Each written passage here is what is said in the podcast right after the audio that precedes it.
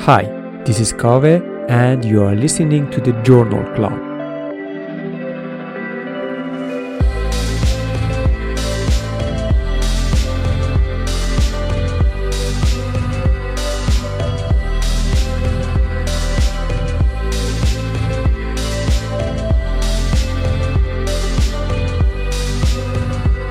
In this episode, we are listening to Master Shi Heng Yi. He is the headmaster of the Shaolin Temple in Europe. In this TED Talk, he talks about five hindrances in the way of mastery of mind. Let's get on to it.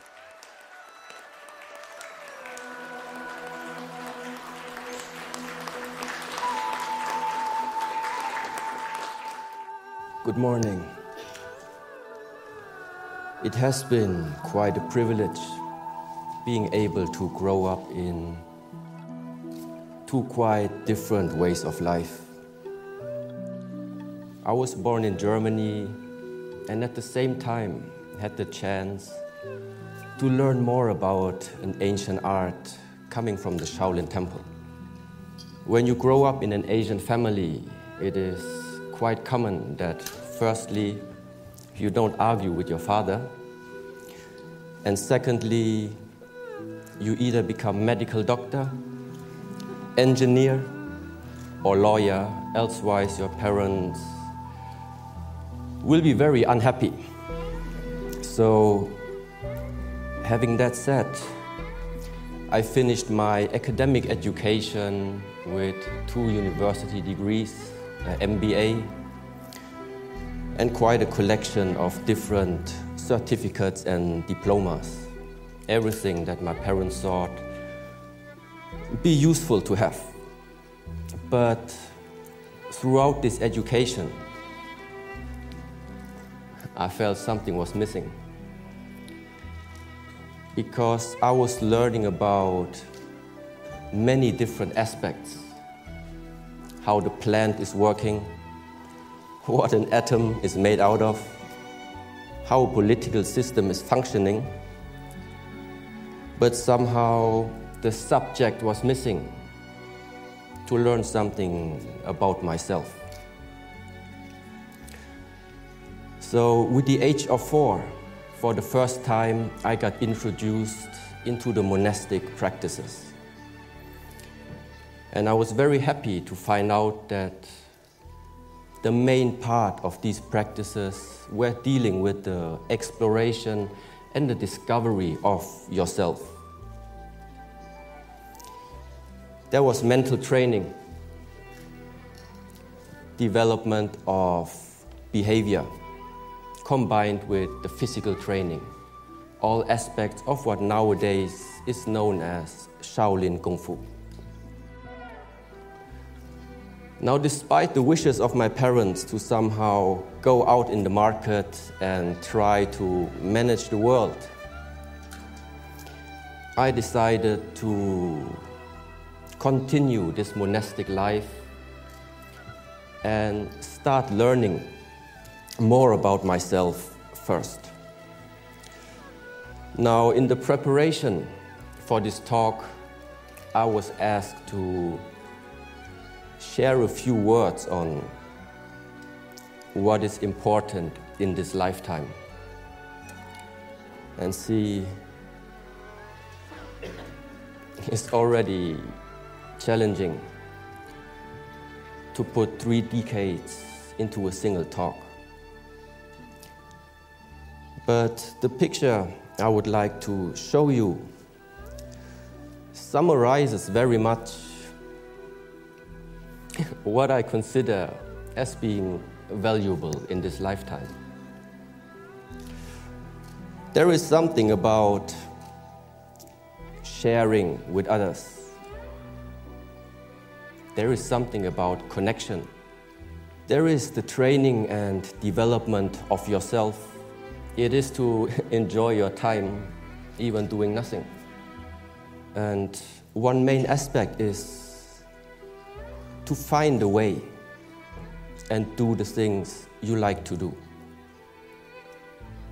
Now, when I received the invitation to have a talk at today's event, especially under the slogan High, Higher, Highest. Something very particular came up on my mind. And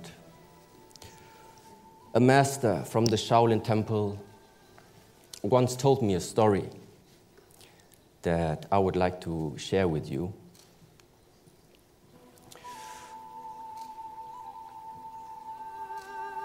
A man was living close to a mountain, and every day he was thinking, how would it be to climb that mountain, and what would I see on the peak? So finally, the day came, and the man went on the journey. Arriving at the foot of the mountain, he met the first traveler. So he asked, How did you get up the mountain and what did you see from the top? And so the traveler shared his path and also the view that he had. But then the man was thinking, the way that this traveler described to me sounds very exhausting. I need to find another way to climb. So he continued to walk on the foot of the mountain until he met the next traveler. So once again he asked, How did you climb up that mountain? And what did you see from the top? And so again the traveler shared his story. Still not being determined on which direction and which way to go, the man asked 30 more people, 30 more travelers. When he finished talking to all of them, he finally made up his mind. Now that so many people already shared with me their past and especially what they all saw from the top, I don't need to climb there anymore. It is very unfortunate this man never went on the journey. Now, to conclude this story, firstly, each individual needs to find the most suitable way to climb that mountain. But secondly, there is information possible to be shared with words. But it is impossible to share the experience of clarity when you are standing on that peak by yourself. To invest the right effort in climbing that peak is very much what all the Buddhist practices, the Shaolin training, or any spiritual practice is about. Clarity means you see more clear. When you see more clear, interrelations become more apparent. When you see more clear, there is no need to believe anyone or believe anything. Seeing clear means you can distinguish for yourself which is the proper direction to take and which decisions do I have to make in order to make my goals or aspirations start to shape. Now, at today's talk, you will have the chance to become inspired by quite a lot of different travelers. But in this particular talk, I can't and I won't tell you which way to go. It's just that along your personal journey, you will encounter challenges. Those challenges will either prevent you or some of them even stop you from moving on and climbing that mountain. In the Shaolin Temple, we refer to them as uh, the five hindrances. The five hindrances are describing different states of the mind In those state of the mind, it becomes very hard to see clearly and therefore engage in the right decisions. The first hindrance is called sensual desire. Sensual desire arises in the moment when you are paying attention to something that is giving you a positive emotion. This positive emotion can originate from five gates of your body seeing, hearing, smelling, tasting, or feeling. So, in your mind, you climb up that mountain. After one mile of walking, you discover a beautiful restaurant surrounded by beautiful people. You smell delicious food and the great variety of beverages. When you follow that temptation, you have already lost your track. When this temptation becomes so strong that you don't want to leave that place anymore, then the sensual desire has turned into an obsession. In both cases, remaining at that place means you can't get clarity.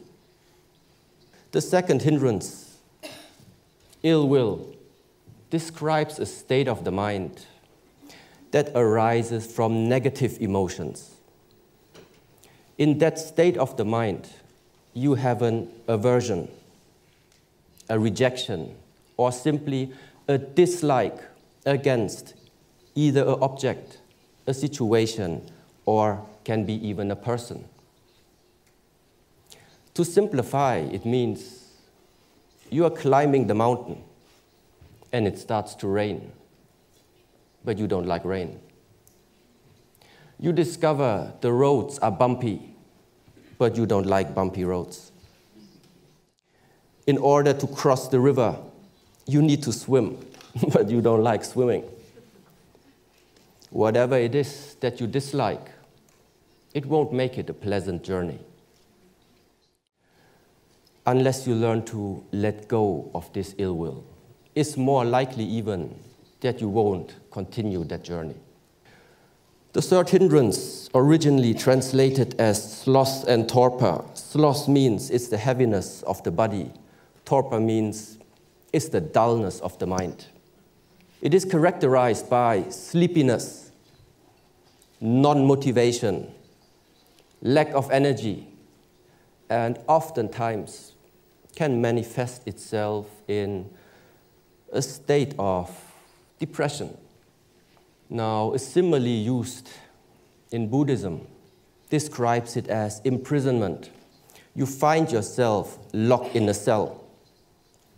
It becomes very hard to make any type of mental or physical effort. So, in order to continue your path, there is only one option left. You need to find a way to get out from that hole from that cell. Now, the fourth hindrance is called restlessness. It is the state of an unsettled mind. Unsettled mind means your mind cannot settle. settle where? Settle in the present moment. An unsettled mind either is worrying about the future or traveling into the past and rejecting, judging about an event that happened into your past. A simile used here is the monkey mind, constantly jumping from one branch to another, unable to stay for a too long time at the present moment. The problem is there is no time to see clearly anymore.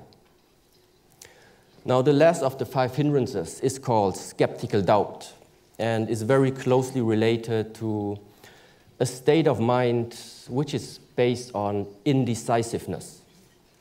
It is very easy in that state of mind getting lost in thoughts. Can I do this? Is this the right path? What will the other say? What if this? What if that? The mind cannot synchronize with your own actions anymore. And the result is that you are getting disconnected with the goals and aspirations that once you have set to yourself. When the way is filled with too much doubts, more often you will stop instead of moving on. That we know the five hindrances now, uh, what are we going to do about them? You need to align and structure your life in such a way to prevent those hindrances from arising. If you are not successful, you need to use techniques in order to remove them. Each of these hindrances is placing a dark cloud on your mind or on the way of your climb. Simply remember one thing just let it rain. This is a four step method to help you removing those hindrances. The first step is recognize in what state of the mind you are finding yourself in. Afterwards, learn to accept, acknowledge, and allow the situation or a person to be the way how it is, to be the way how they are. Investigate your emotional and mental state and ask questions. Why did it come up?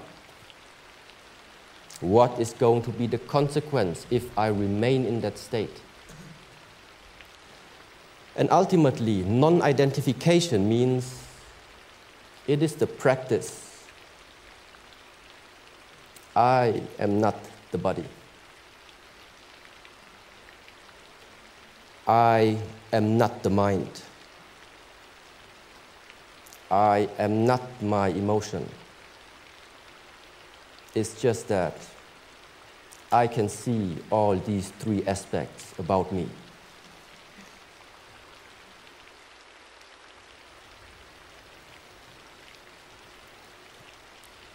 All of our lifetimes, all of our lives are too unique. To copy the past from someone else. To bring meaning to your life, to bring value into your life, you need to learn and master yourself and don't let the hindrances stop you.